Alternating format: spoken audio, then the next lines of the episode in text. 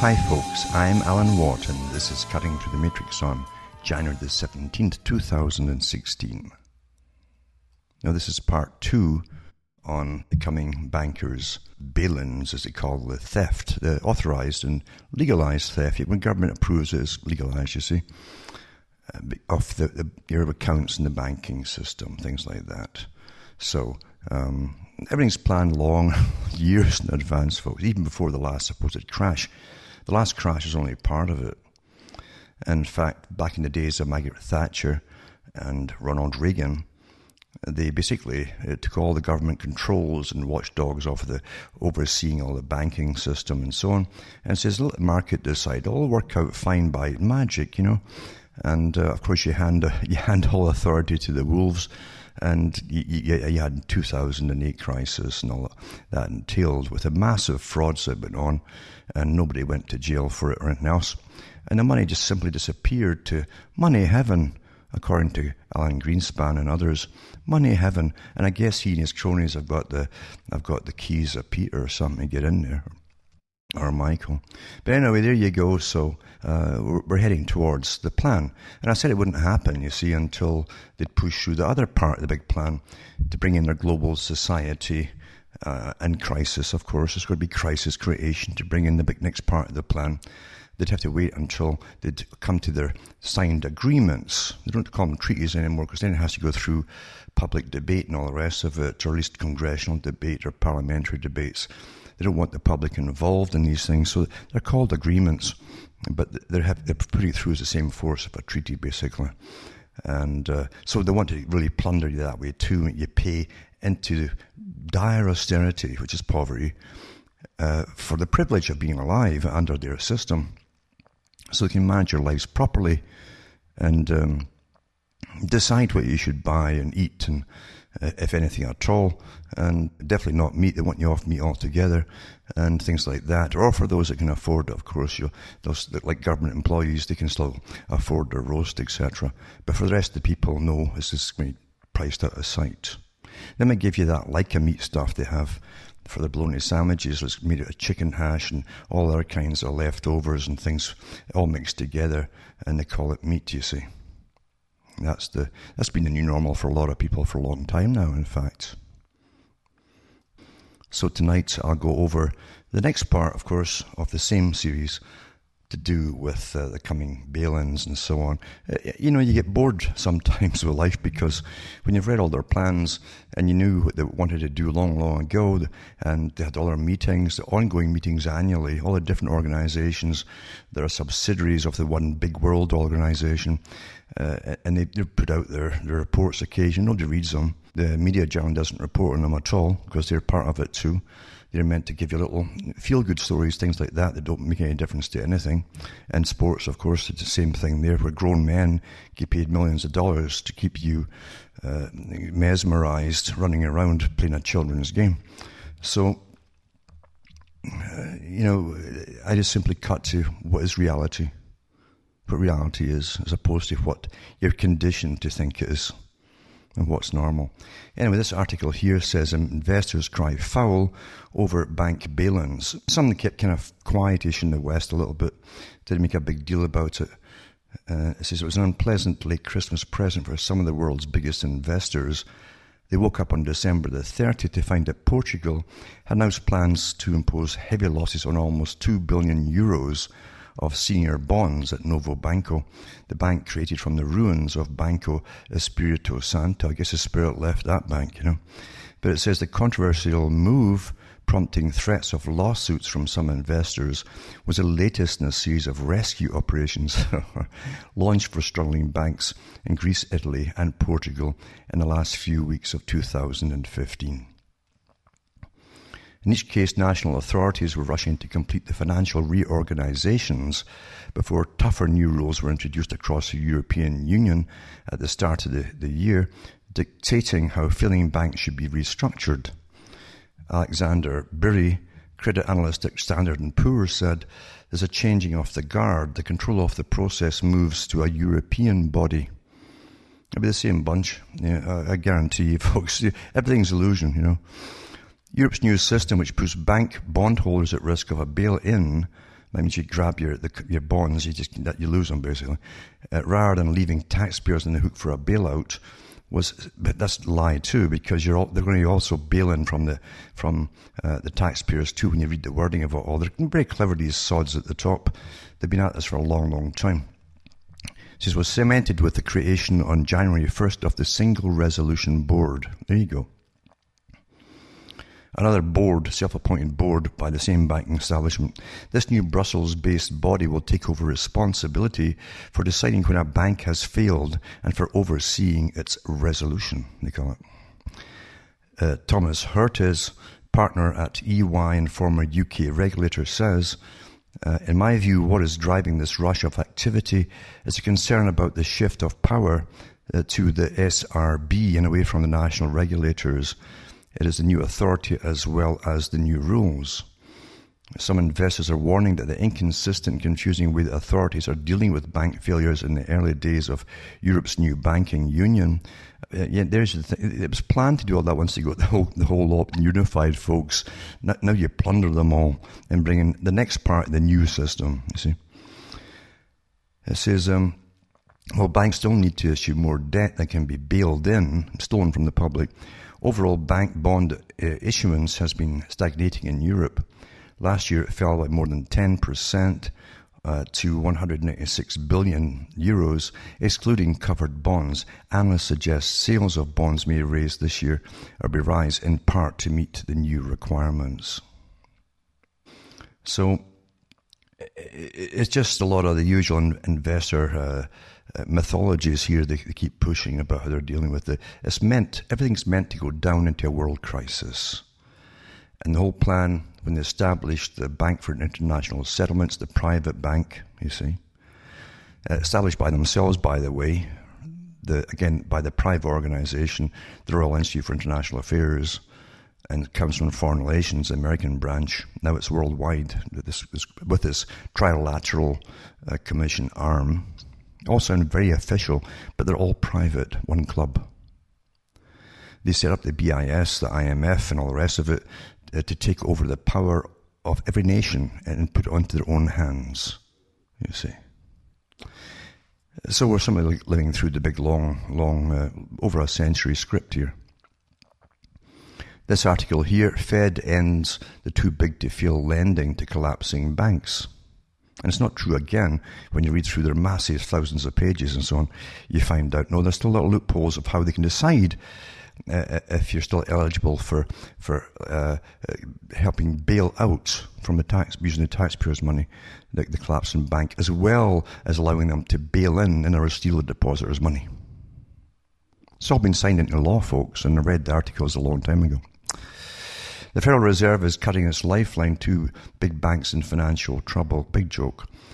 So the Fed officially adopted a new rule Monday that limits its ability to lend emergency money to banks.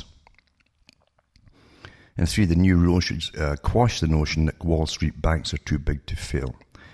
The translation is the government has to save them during a crisis. The Fed's new restrictions come from the Dodd Frank Act of 2010, which brought in a wave of reforms after the financial crisis. Under the new rule, banks that are going bankrupt or appear to be going bankrupt can no longer receive emergency funds from the Fed under any circumstances. If the rule had been in place during the financial crisis, it would have prevented the Fed from lending to insurance giant AIG. Uh, the Bear Stearns Fed chair Janet Yellen points out. Uh, it's a joke. You know, it's all crooks that are in place everywhere, every single name that you mention.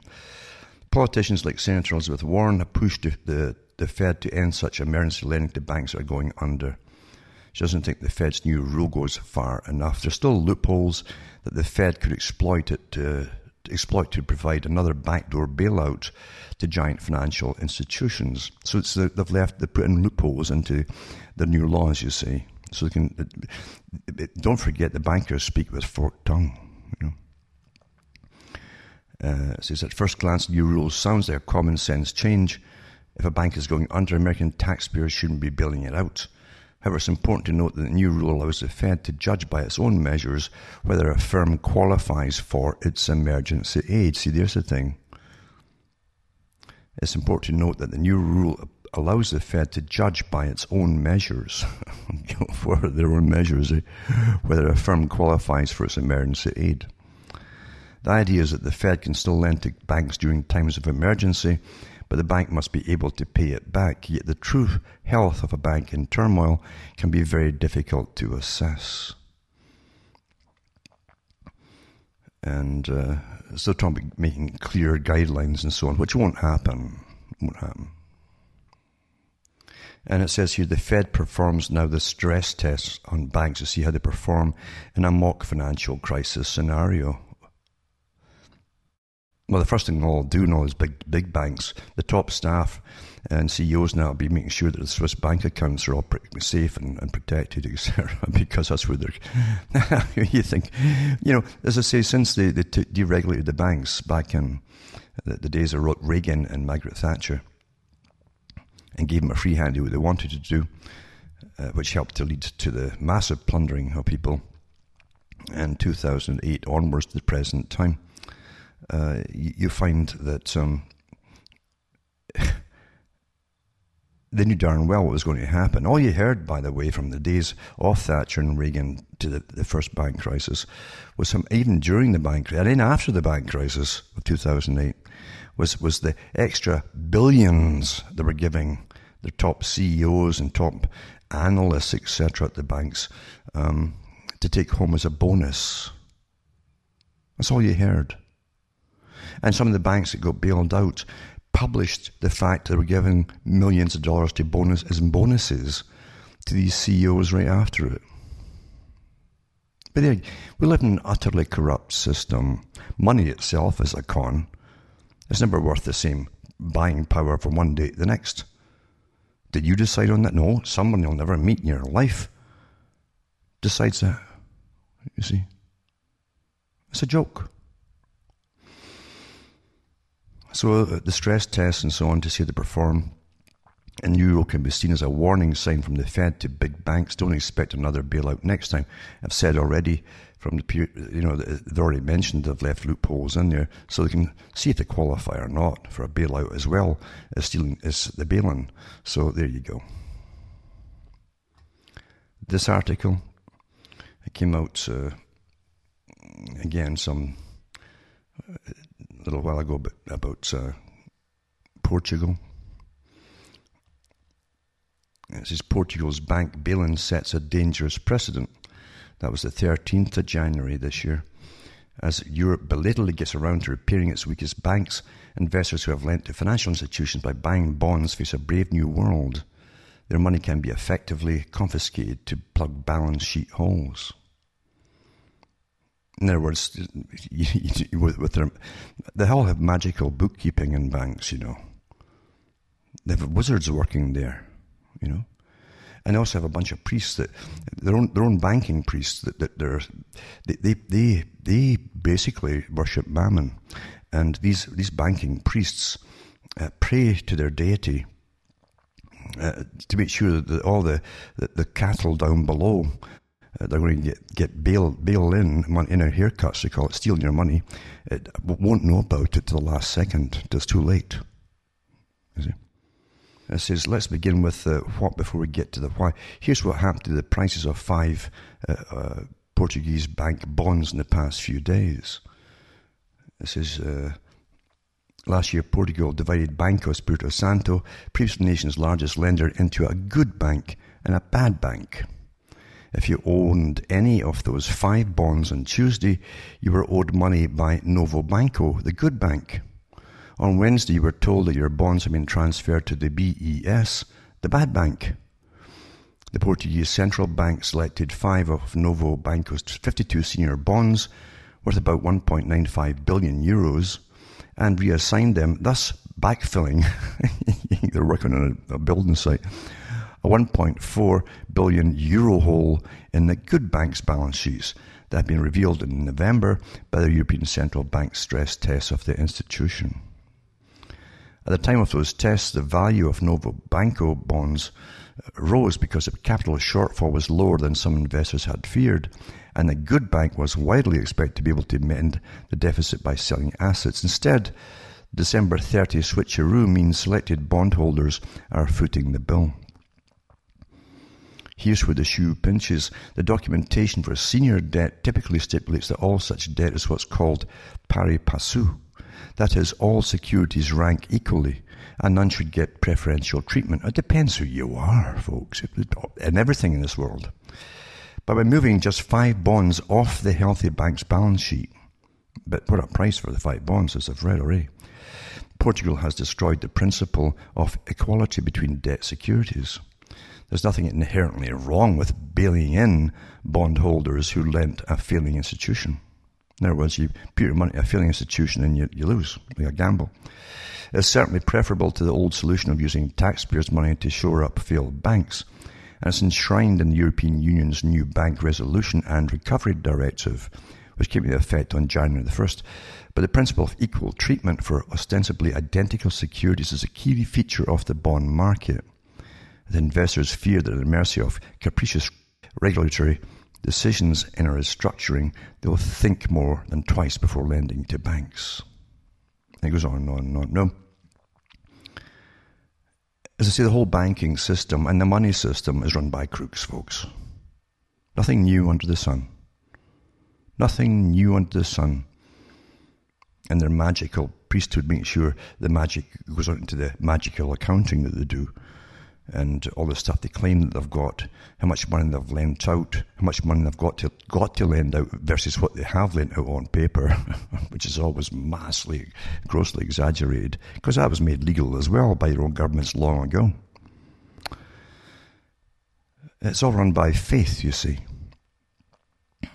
All faith. That's why in the US dollar bill bit more honest. In God we trust. You know. Doesn't mean God's going to going to go, along with you. He's God. He can do anything he wants, right? Yep. There certainly isn't any practical science here. This one here, this article, Greek banks will have to tap bondholders for bail in cash. So it's not just Portugal, right? Moody's warns. And you can't trust Moody's either, because they get paid, uh, this, this, this organization or company, uh, by the very companies they're supposed to be giving uh, credit scores to and so on. It says investors in Greek banks' debt are likely to see their investments converted into shares, as to steal your, your money, your savings, and they turn it into shares, worthless shares, folks.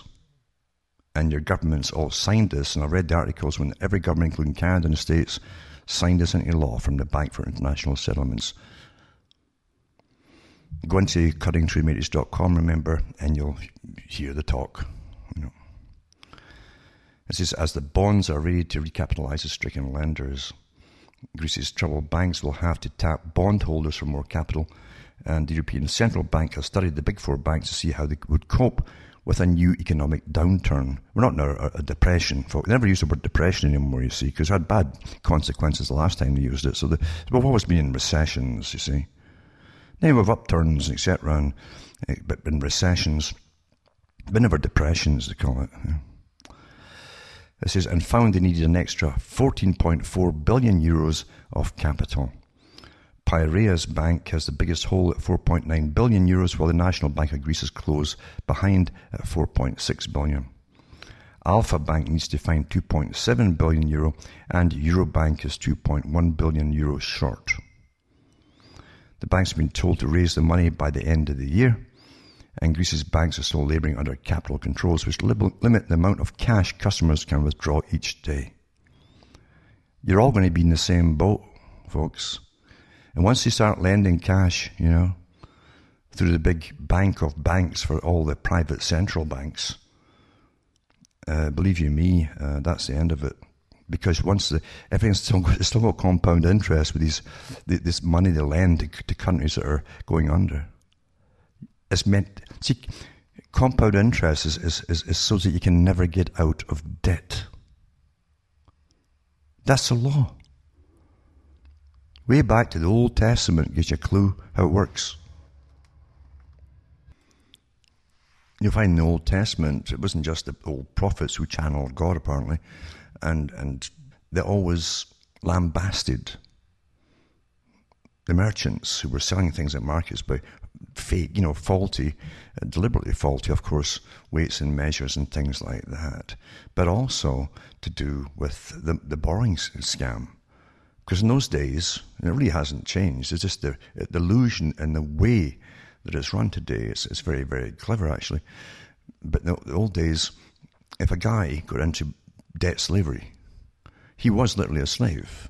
You're, when you borrow, you're a slave, which also means your governments are slaves uh, when they go off cap in hand all the time to the big lenders for cash. They're putting you all down as slaves as well. I hope you realize that because you vote for them, you see. And uh, in the Old Testament, uh, if a guy went in, uh, his wife would get brought in as well. And then any kids that they bore during their slave period were owned as well by the slave master until the slave master said that the bond was paid. Generally, never, because they used compound interest as well, you see, of what was owed by the borrower, who's now a slave, and his family. And they tacked in as well their accommodations, you know, that little shack there, and how much food you, you had uh, up to the present time, and that was all double, triple, quadruple charged, and so on, and so on, so on. And keep you in perpetual slavery, because that slave master naturally wants your generations to come off you as well, because they're all producers, and you create money for him, you see. Nothing's changed. It's just an illusion. They don't call it slavery anymore. You don't call it that. You just go into austerity, like Greece and things like that. Oh, no, you're all austere now, you see. And you can't just go and work and earn money and, and, and use it on. No, no, no. They'll decide if there's any work for you to do. What they'll give you is the most meager, scrape by, whatever it is, for, for doing the same kind of jobs too, even production. You'll be getting uh, th- third world countries' wages like in China. Uh, and you're supposed to be great, be grateful for that. They're never going to let you out the trap, folks. Which also means the generations to come. We're already living in a system, if you look at old movies from the 40s and 50s, and you see them going into a store, and there's the cans of this and cans, big cans too, of things, at five cents each. One movie I saw not long ago had a guy filling up with gas and getting his oil check done, the whole thing. And it was one dollar total uh, for complete, you know, oil, the whole lot. They got five gallons of gas, complete oil check and the whole thing, some oil added. They got their every window scrubbed for them by the attendant in the garage. And it was a dollar. One dollar and we take for granted. It's ama- always amazed me how every every year people who who are still have got jobs think, well, uh, I got a pay raise, you know, and you always got a pay raise about January or so, and uh, you're always running backwards because the cost of devaluation of the currency and the price is going up all the time massively the, the, price increases massively outweigh, and have for the 1980s, outweighed uh, what you're actually earning. It's all a racket, it's a con job. Perfectly worked out, it's not by chance. And every dollar you get, uh, about 80% of it now is, is basically going back to pay off debt. So you, you got 10 cents left to spend. So when you see something priced with $100, you're really only getting 10 bucks worth of something. I mean, you just throw money around like crazy today, like it's like the peso. And it's all intentional. We all owe so much, supposedly, thanks to your democratic governments, going off to borrow money all the time from the big private lenders uh, who just uh, you know give you a little check basically, and then uh, their private Federal Reserve in the States and different ones. And we kind of get used to get this done in Germany, printed in Germany. I don't know if it still is now. They're plastic money and uh, or plastic notes, and um, they're worth less and less and less all the time. They're le- debt is lent into circulation basically because of the money you already owe. Your governments already owe for getting that dollar in the first place. So that's the racket we're living. So if you think that getting sold into bondage, into slavery because of debt was long gone, no, it's an illusion, folks. It's long gone. You just don't have the slave master standing over you with a whip right now. That's all. Jefferson said the same thing. When you see a generation born with a previously existing debt from a previous generation to pay off, then you know that you're a slave. And that's been the same way for an awful long time, folks. It's a complete racket. Now, just to get back to the article about Greece and so on, it says at the end, I have to give you the story about how they're going to take the money from the, the investors or the bank, etc. If the banks cannot raise enough new funds, the government's rescue scheme, scheme, the government's rescue scheme, right? The Hellenic Financial Stability Fund, everything government's got is from the taxpayer, folks. Steps in. The HFSF has 25 billion euros of resources that it can call on to complete the recapitalization. So bail in and also a bailout by the taxpayer. There you go. and then this article here haircut battle due to kick off within weeks. And it says uh, the Grand Chamber, comprising 15 judges of the European Court of Justice. If you want to see crooks, that's where you look for them, folks We'll hear a number of appeals brought by Cypriot bank depositors who lost their money in the March 2013 haircut, when their deposits were stoled, uh, stolen, against the European Commission and the European Central Bank on February 2, 2016. The Sunday Mail has learned. Uh, Alper Riza QC the Turkish Cypriot barrister is an occasional contributor to Cyprus Mail and Sunday Mail, along with Christopher uh, solicitor, and uh, Antonis uh, of the Cyprus Bar, that's their legal system, will represent the, appellants in uh, Luxembourg. That's for Europe. For Europe. Says the appeal is of huge importance to many Cypriot depositors who lost billions in the 2013 haircuts. I want to say what it is theft. Theft by the big banks. Why don't they say it? Theft. Call it a haircut. Oh, it'll grow back. Really? Steal your money. What's going to grow back? Well, you're back to these, you know, magical priests that uh, have got faith in mammon, you know, asking their God to regrow your hair, I guess. The case is also of general importance in the EU law, and the reason why the appeals will be heard by the Grand Chamber of the ECJ, JIDE, comprising 15 top judges, is because previous case law is unclear whether the European Commission and the ECB act as EU institutions, dictionary here, uh, or in a freestanding capacity when performing their tasks under the 2012 European Stabilisation Mechanism Treaty, he said.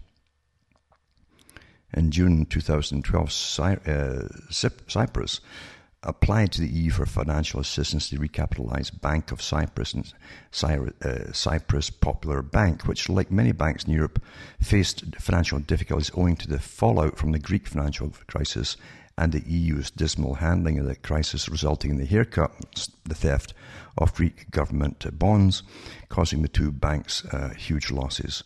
The EU initially agreed to provide bank recapitalisation assistance uh, as it was necessary to, re- to safeguard the, the, Eurozone. Remember, too, these banks across Europe and the world are completely interconnected since they're always lending and borrowing from each other to prop up the, the appearance on their books that they've got lots of cash.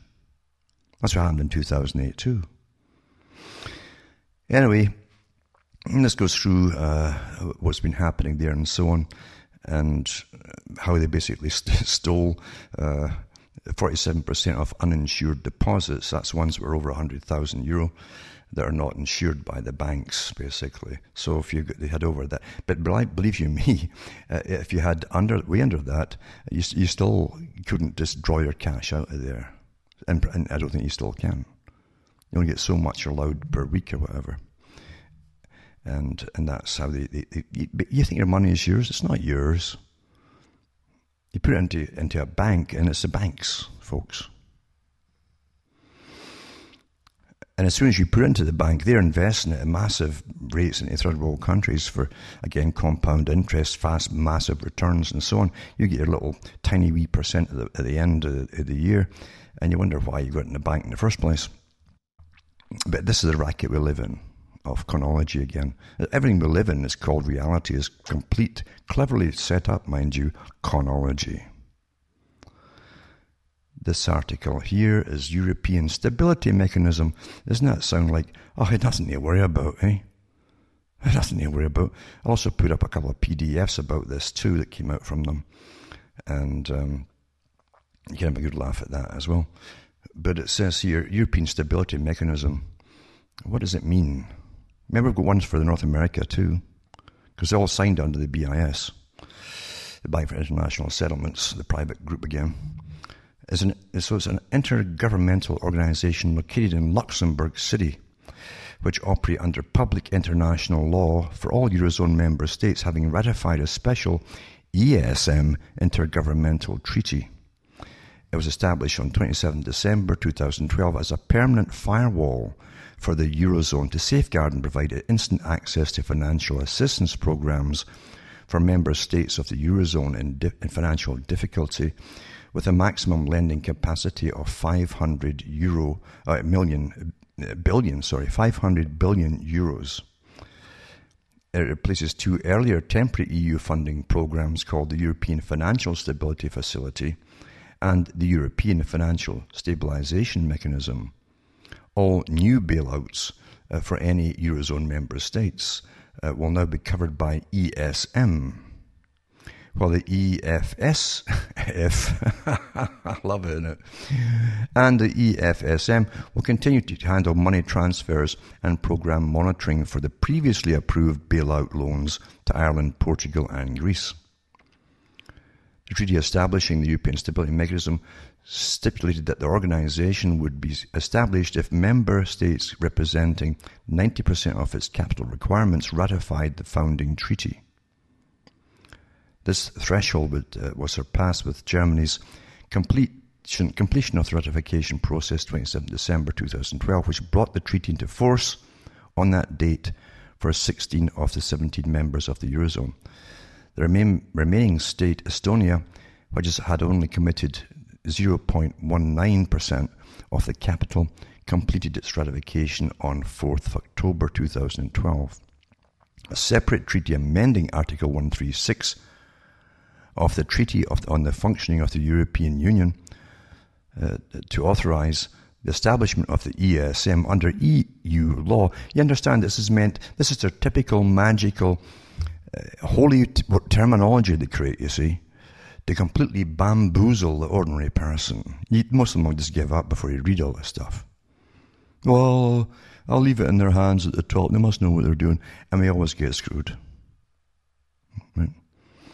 Anyway, it was, under it was planned to enter into force January 2013. However, the last of the then 27 European Union member states to complete the ratification of this amendment the Czech Republic did not do so until 23rd of April 2013, postponing its entry into force until May 2013. And it gives you the usual, as I say, magical um, terminology that they create to to bamboozle you. You know, this mammon terminology of, of, of making something that's so simple appear so difficult to the average person.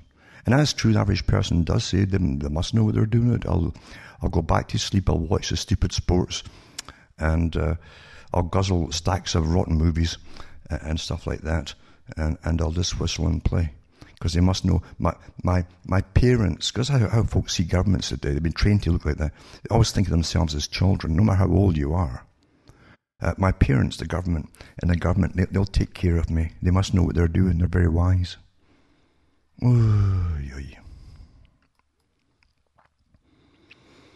And then this one here too, the Financial Stability Board will put that up as well. Uh, an international body that monitors and makes recommendations about the global financial system. Established after the 2009 G20 London Summit in April 2009 as a successor to the Financial Stability Forum. the board includes all G20 major economies. Um, FSF members and the European Commission based in Basel, Switzerland. Emerged from the Financial Stability Forum, blah, blah. a group of finance ministries, central bankers, and international financial bodies. That's who put it together, supposedly. It was founded in 1999 to promote international financial stability after discussions amongst the finance ministers and central bank of governors of the G7 countries, and a study which they commissioned. And it goes through that. I'll put these link. I'll put these articles up for you to wade through and uh, try and keep your sanity when you're doing it, folks. Because I say things that are very simple. They obfuscate with incredible terminology and abbreviations and all the rest of it until you, you throw your hands up. It's not meant for you to understand sim- what's really simple. Simple, folks. Anyway, here's the key part. The Financial Stability Forum met in Rome 28th, 29th March 2008 in connection with the Bank for International Settlements. Remember, I read years ago about the Bank for International Settlements. It was set up to, to bring in a global society and, and manage the, the, the money and the debt of every country on the planet. We've all signed on to it under the bail-in programs and so on. That was a plan and they had that plan set out long, long ago, even in the 30s, in the last century, onwards. And, the, and again, Carroll Quigley, as I've mentioned before, uh, who was an insider uh, with a group that owns all the stuff and who makes world history by they always plan it in advance and make it happen, uh, said that eventually the Bank for International Settlements would, would do exactly what I've just said. It will take over the financial systems of the world and the debt of the world and so on. Uh, they're going to be your new big, big slave masters, self appointed, mind you, they're private. And um, they are going to be the, the, the top ponchos from then on. I'll put this there tonight as well or, or, yeah, I'll put it up and you can read for yourselves about it. It's very interesting. You got to understand what it really means. Big, big, big uh, background behind it. And then you have EU, European Union takes member states to court over bail-in laws to protect taxpayers. Brussels will refer, will refer six countries to the European Court of Justice over their failure to apply rules designed to stop taxpayer-funded bank rescues. Uh, the European Commission has taken legal action so on uh, against, uh, including the Netherlands, uh, Luxembourg, after they failed to implement rules protecting European taxpayers from funding billions in bank rescues. Six countries will be referred to the European Court of Justice for the continued failure to, to transpose the EU's bail-in laws into national legislation. So once you join this stupid EU totalitarian organisation, it's anything but democratic. It was never meant to be democratic. You've got a secret commission at the top and the whole thing that runs this whole empire of Europe now. Uh, basically, um, told all the countries that, that became colonies, really, sub colonies of this big massive conglomerate instead of nations like they used to be. Uh, they're telling them uh, they better get, you know, they're going to get fined and all better um, for not passing these laws into national legislation. The referral comes after the Commission issued a warning against Poland, the Netherlands, uh, Luxembourg, Sweden, Romania, and the Czech Republic for their non compliance earlier this year. The rules, known as the Bank Recovery and Resolution Directive, BIRD, it's for the birds, are designed to stop citizens from ever having to foot the bill for saving banks from going bust, preventing a rerun of the events that imperiled Spain and Ireland in the wake of the financial crisis. And it says, instead, the bird will force, I'm not kidding you, you're getting the bird from these guys. It will force private shareholders and depositors, depositors to automatically take a hit worth 8% of their total liabilities before any official rescue money can be used to prop them up. So to steal your money first. Right? Should the ECJ rule against the member states, governments could be hit with a daily fine until the directive is fully implemented. Here's this private organization telling you what to do because it's really um, on behalf of these private safeguard institutions that are set up under the BIS that tells the Euro uh, government what to do, you see. Europe's most powerful member state, Germany, has insisted on protecting citizens rather than private sector creditors uh, as its price for more financial risk sharing between governments across the Euro. And you can see what what's happening to Germany and all the countries to masses of immigrants. cost billions, billions of dollars, probably per week, uh, uh, the amount they bring in. And um, to house them and feed them clothing and all the rest of it and give them immediate welfare. Etc. I mean, you know, and, and we're supposed to get out. Tr- this everything's been set up to make everything happen for a, for a massive crisis. It's deliberate. It's deliberate, folks. You, you don't try to stop a, a, a bleed from your arm, say, and at the same time as you're doing it, you cut your throat. You see? You don't say, we're going to try and save the banking system and, and the people's money and all the rest of it, and the taxpayer as well as depositors. And that, that goes for your checking accounts too, folks. I hope you realise that as well. They'll steal it as well. Uh, you, you, you, don't, and then, then you bring in masses of refugees and house and feed them and give them instant welfare. As you go down the tubes. And still try to get back on your feet. No, this is deliberate. And they give you the, the, the lie, actually. Deposits of less than 100,000 euros will still be protected under the new regime. No, it will not. Because it's the first, the, the very first thing they do is grab the top depositors and they'll say, well, still, we're still failing. Then they go under that, you see. You see? And they go into the Greek banks again to flout Brussels under the New Bailout rules and all this kind of stuff. Now, I'll put up to the International Monetary Fund. It says, uh, an international organization headquartered in Washington, D.C., of 188 countries working to foster global monetary cooperation. It's the headquarters, right? Is in Washington, D.C as a secure financial stability, facilitate international trade, promote high, I should say, I was going to say unemployment because that's what it does, and sustainable economic growth and reduce poverty around the world. You understand how many folk they've put under. You see, they give them the loans using your tax money, folks. This private institution uses your tax money to give loans out. And you think they're free and all that. Oh. And then when the folk can't pay because of the compound interest and stuff, they get their brother, the international monetary, the, the, the, the, the uh, they go, well, basically themselves. What they do when you go under is they, they, they, they just grab your country as security, the whole country, and everything in it, you see, to get their money back. They cut your health care, everything. Diabetics die, they can't get their insulin, all that kind of stuff. That's already happened in countries. Hope you realize that. And over the course of a long time, the, the, the, they then own you, just like the Old Testament, they own you and everything in it, you know. If they, if they do manage to get their, all their money back, your tuberculosis is out of sight, know, everything goes away because there's no treatment, no, no antibiotics, nothing.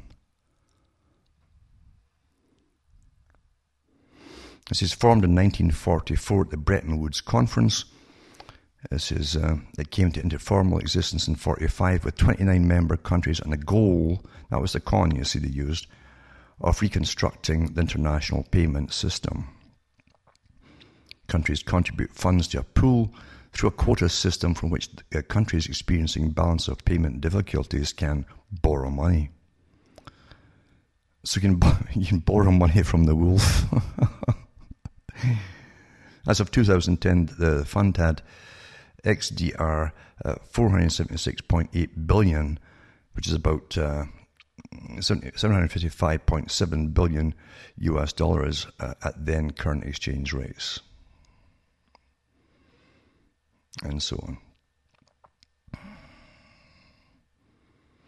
But uh, you should really go through this because you're going to hear a lot more in the near future when they start plundering you, your accounts, and and you're going to see uh, massive, even worse inflation than we have now. Inflation just means to me that uh, you get less and less and less for your for your currency, for your pound, your euro, for your dollar, whatever it happens to be, less and less and less. And then this this is a doozy as well. this is a, another agreement, as they call it, an intergovernmental uh, agreement, 21st May 2014, which did in Brussels, Belgium. And it says uh, the single resolution mechanism is one of the main pillars of the European Union's banking union, which centrally implements, in particular, uh, participating member states, the EU's Bank Recovery and Resolution Directive. Uh, it was created by an EU regulation that entered into force 19th August 2014. Then they go into the SRF as well and so on.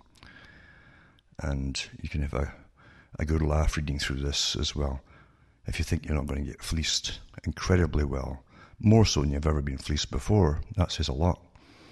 Because we, I'm telling you, you, the idea, and we got a lot of little tips and prompts to make us remember austerity, austerity, austerity for the last few years. And then you all forgot it again. But yet little bits and almost subliminal austerity. You see, you're getting me. The new system they wanted to bring in at the very beginning when they set up all these institutions, long before the, the latest round, uh, but long way back, you know, even before the World War II, was to bring in a global system run by experts. Anybody born it would be literally just like they're doing in Scotland now under GIRFEC monitored from birth to death and inspected by experts to see what your opinions are on things. And if there's anything wrong with your opinions on anything at all, you'll be sent off to get to get your that screw loose in your head tightened a little bit and adjusted, you see. I'm not kidding you here.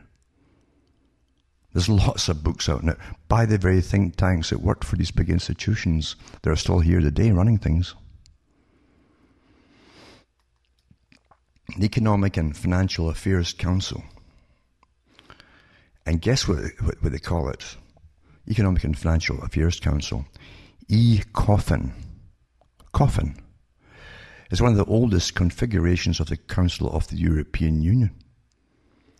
And it's composed of the econ- economy or economics and finance ministers of the 28 European Union member states, as well as budget ministers when budgetary issues are discussed. ECOFIN often works with the European Commissioner for Euro- uh, Economic and Financial Affairs and the President of the European Central Bank. And it gives you what its tasks are supposed to be. And um, how it makes its supposed decisions and so on and how it delegates its tasks to the Code of Conduct group. Literally, you need a whole set of brand new encyclopedias, all based with their terminology and their groups and so on. Because if you think the world's run uh, in a straightforward, logical, simple manner, no, it's deliberately obfuscated to make it difficult to understand for the average person what actually is ever going on. Deliberately. That's how they do it. Yep and this other article too to do with markets and so on and markets. Sell everything in 2016 will be a cataclysmic year, warns the Royal Bank of Scotland.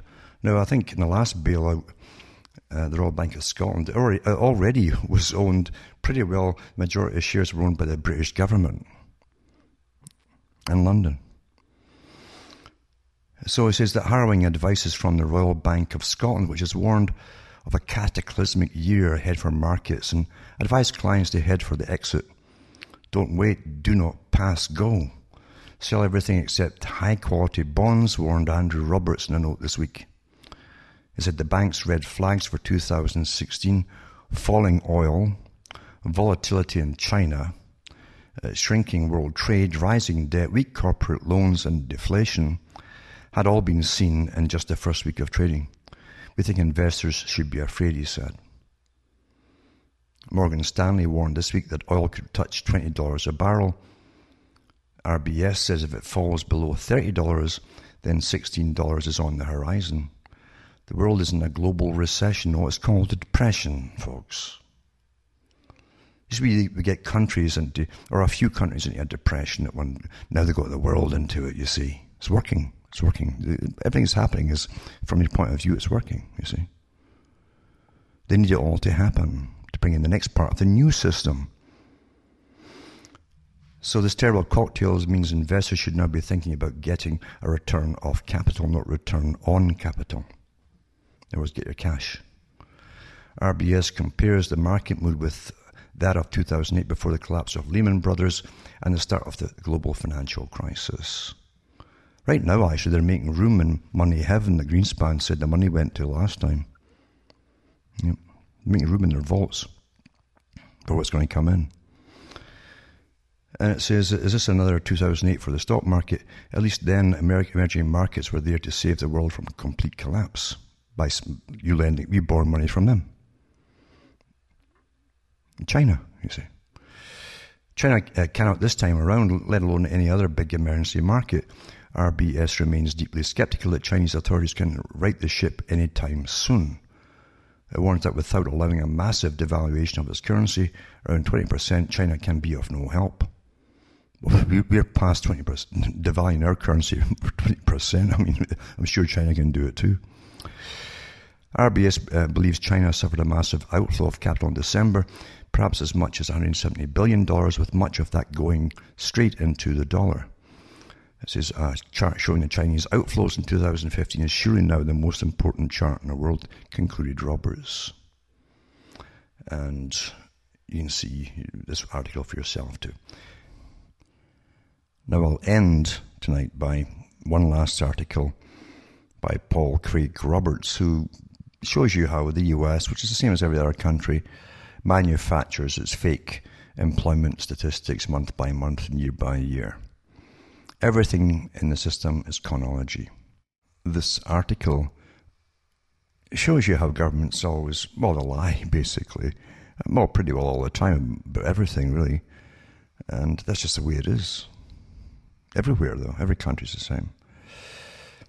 Yet another fabricated jobs report for the US. According to Friday's as January the 8th payroll job numbers, almost 300,000 300,000 new jobs were created in December. Additionally, the previous two months were revised upward by 50,000 jobs. Partly, the equity market did not believe the report, with the averages moving down today. And the author says, as, as he pointed out almost monthly for what he thought could be approaching two decades, 20 years, the alleged job growth always takes place in non tradable domestic services. That is, in areas that do not produce exports and have no competition from imports. Service economy, you see. He says this is the job profile of a third world country. Britain is the same, every country in Europe is the same now, pretty well. He says 12 years ago, he says, I predicted at a major Washington, D.C. conference that was nationally televised that in 20 years the U.S. would have a third world economy of jobs offshoring, which benefits only corporate executives and shareholders continued. And that's true, you know. They, when they signed a big deal uh, years ago with China through the private World Trade Organization, uh, and all your politicians were in, your jobs were all uplifted and shifted over to China. And you paid for them to transport over there, by the way, and to set up and their buildings and everything over in China. And you also paid for any loss in profits that they claimed they would have made for the next 15 years in doing so, you see. Canada did the same. Every other country signed on to did the same thing. Then you too, you'd be into a service economy. Getting back to the article, it says jobs offshoring has continued, and judging by the payroll jobs reports from the U.S. government, the U.S. is already a third world economy. The prostitute financial media always reports the alleged jobs increase as if it were a great thing, testimony to the continuing strength of the American economy and so forth. Only a handful of us look at the data and reveal its meaning. And he goes on to say, um, allegedly, the US economy has been in recovery since, if memory serves, June 2009. If so, it's an unusual recovery. Normally, that the rising job opportunities associated with economic recoveries bring entrance into the labour force. But the US labour force participation rate has been declining. In December 2015, there are 1,185,000 fewer Americans in the labour force than in December 2014. Yet the working age population is higher today than a year ago. The reported unemployment rate does not include discouraged workers. That's workers who are unable to find jobs and they then have ceased to look, look for work. They're fed up. They, after maybe a year or two trying, they give up.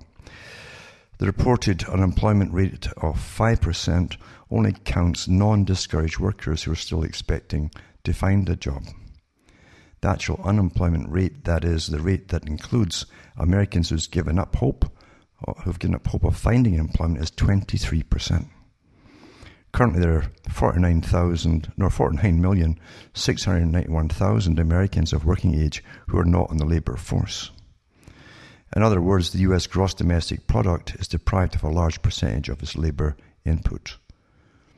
Now we'll pay attention, unlike the financial press tube media, to the age groups who benefited, according to the BLS, from the 292,000 December new jobs. About half of the alleged new jobs, 142,000, went to the 55 years old uh, over and age group.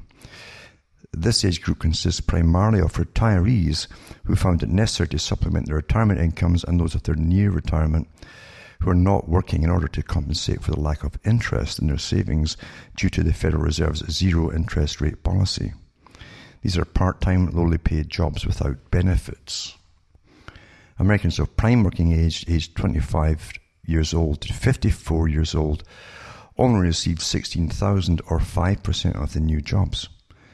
Those aged 46 to 54 lost 165,000 jobs. In other words, middle aged people are losing their jobs before they can provide for their retirement. There are 527,000 more Americans working multiple jobs in December 2015 than in December 2014.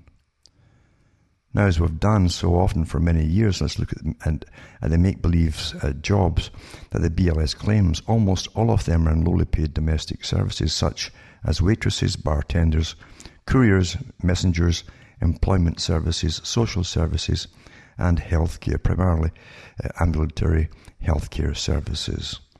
The conclusion is that if we believe the payroll jobs report, the US is now an economy that only creates third world jobs and lowly paid domestic services. And yet, this non economy on the verge of collapse is said by the idiots in Washington to be a superpower. But as I said, you know, governments cannot tell the truth. They never tell the truth about anything. Never ever. And they're all, all the governments are the same. It's the first thing anybody's taught, and uh, once you get up there into civil service and so on near the top, uh, they give find they find ways to fool the public. We can't give them this bad news. Must keep them in fantasy land, you see. And that's how it all works. It's all illusion. And most folk believe unfortunately. The ones that are still doing well, like the ones who are still civil services or work for government or something, or they, they still believe all and teachers and so on. The general population working at their rotten jobs, they, they don't get indus-related pensions and all the rest of it, and all the uh, golden parachutes. Uh, the ordinary folk, uh, I think they're kind of wising up to an extent. They know it's been a con for an awful long time regarding jobs. Remember, folks, too, I can buy the books and discs at cuttingthroughthematrix.com. Help me tick along. You can donate as well to help me tick along. I know most of you are exhausted after Christmas and all that. As you're, you, you go off buying all the presents because you're trained from birth to do so by the commercial racketeers at the top. Uh, everything that's supposed to even be holy gets turned into massive profit. For the whole system is rigged, folks from Hamish myself. You might hear Hamish once in a while where I'm talking, snoring in the background as he goes lying on it. He lays down in his bed when I'm talking and he says, Oh, here he goes again with that droning prattle and falls asleep. Anyway, from Hamish myself, Ontario, Canada, it's good night. May your God, your gods go with you.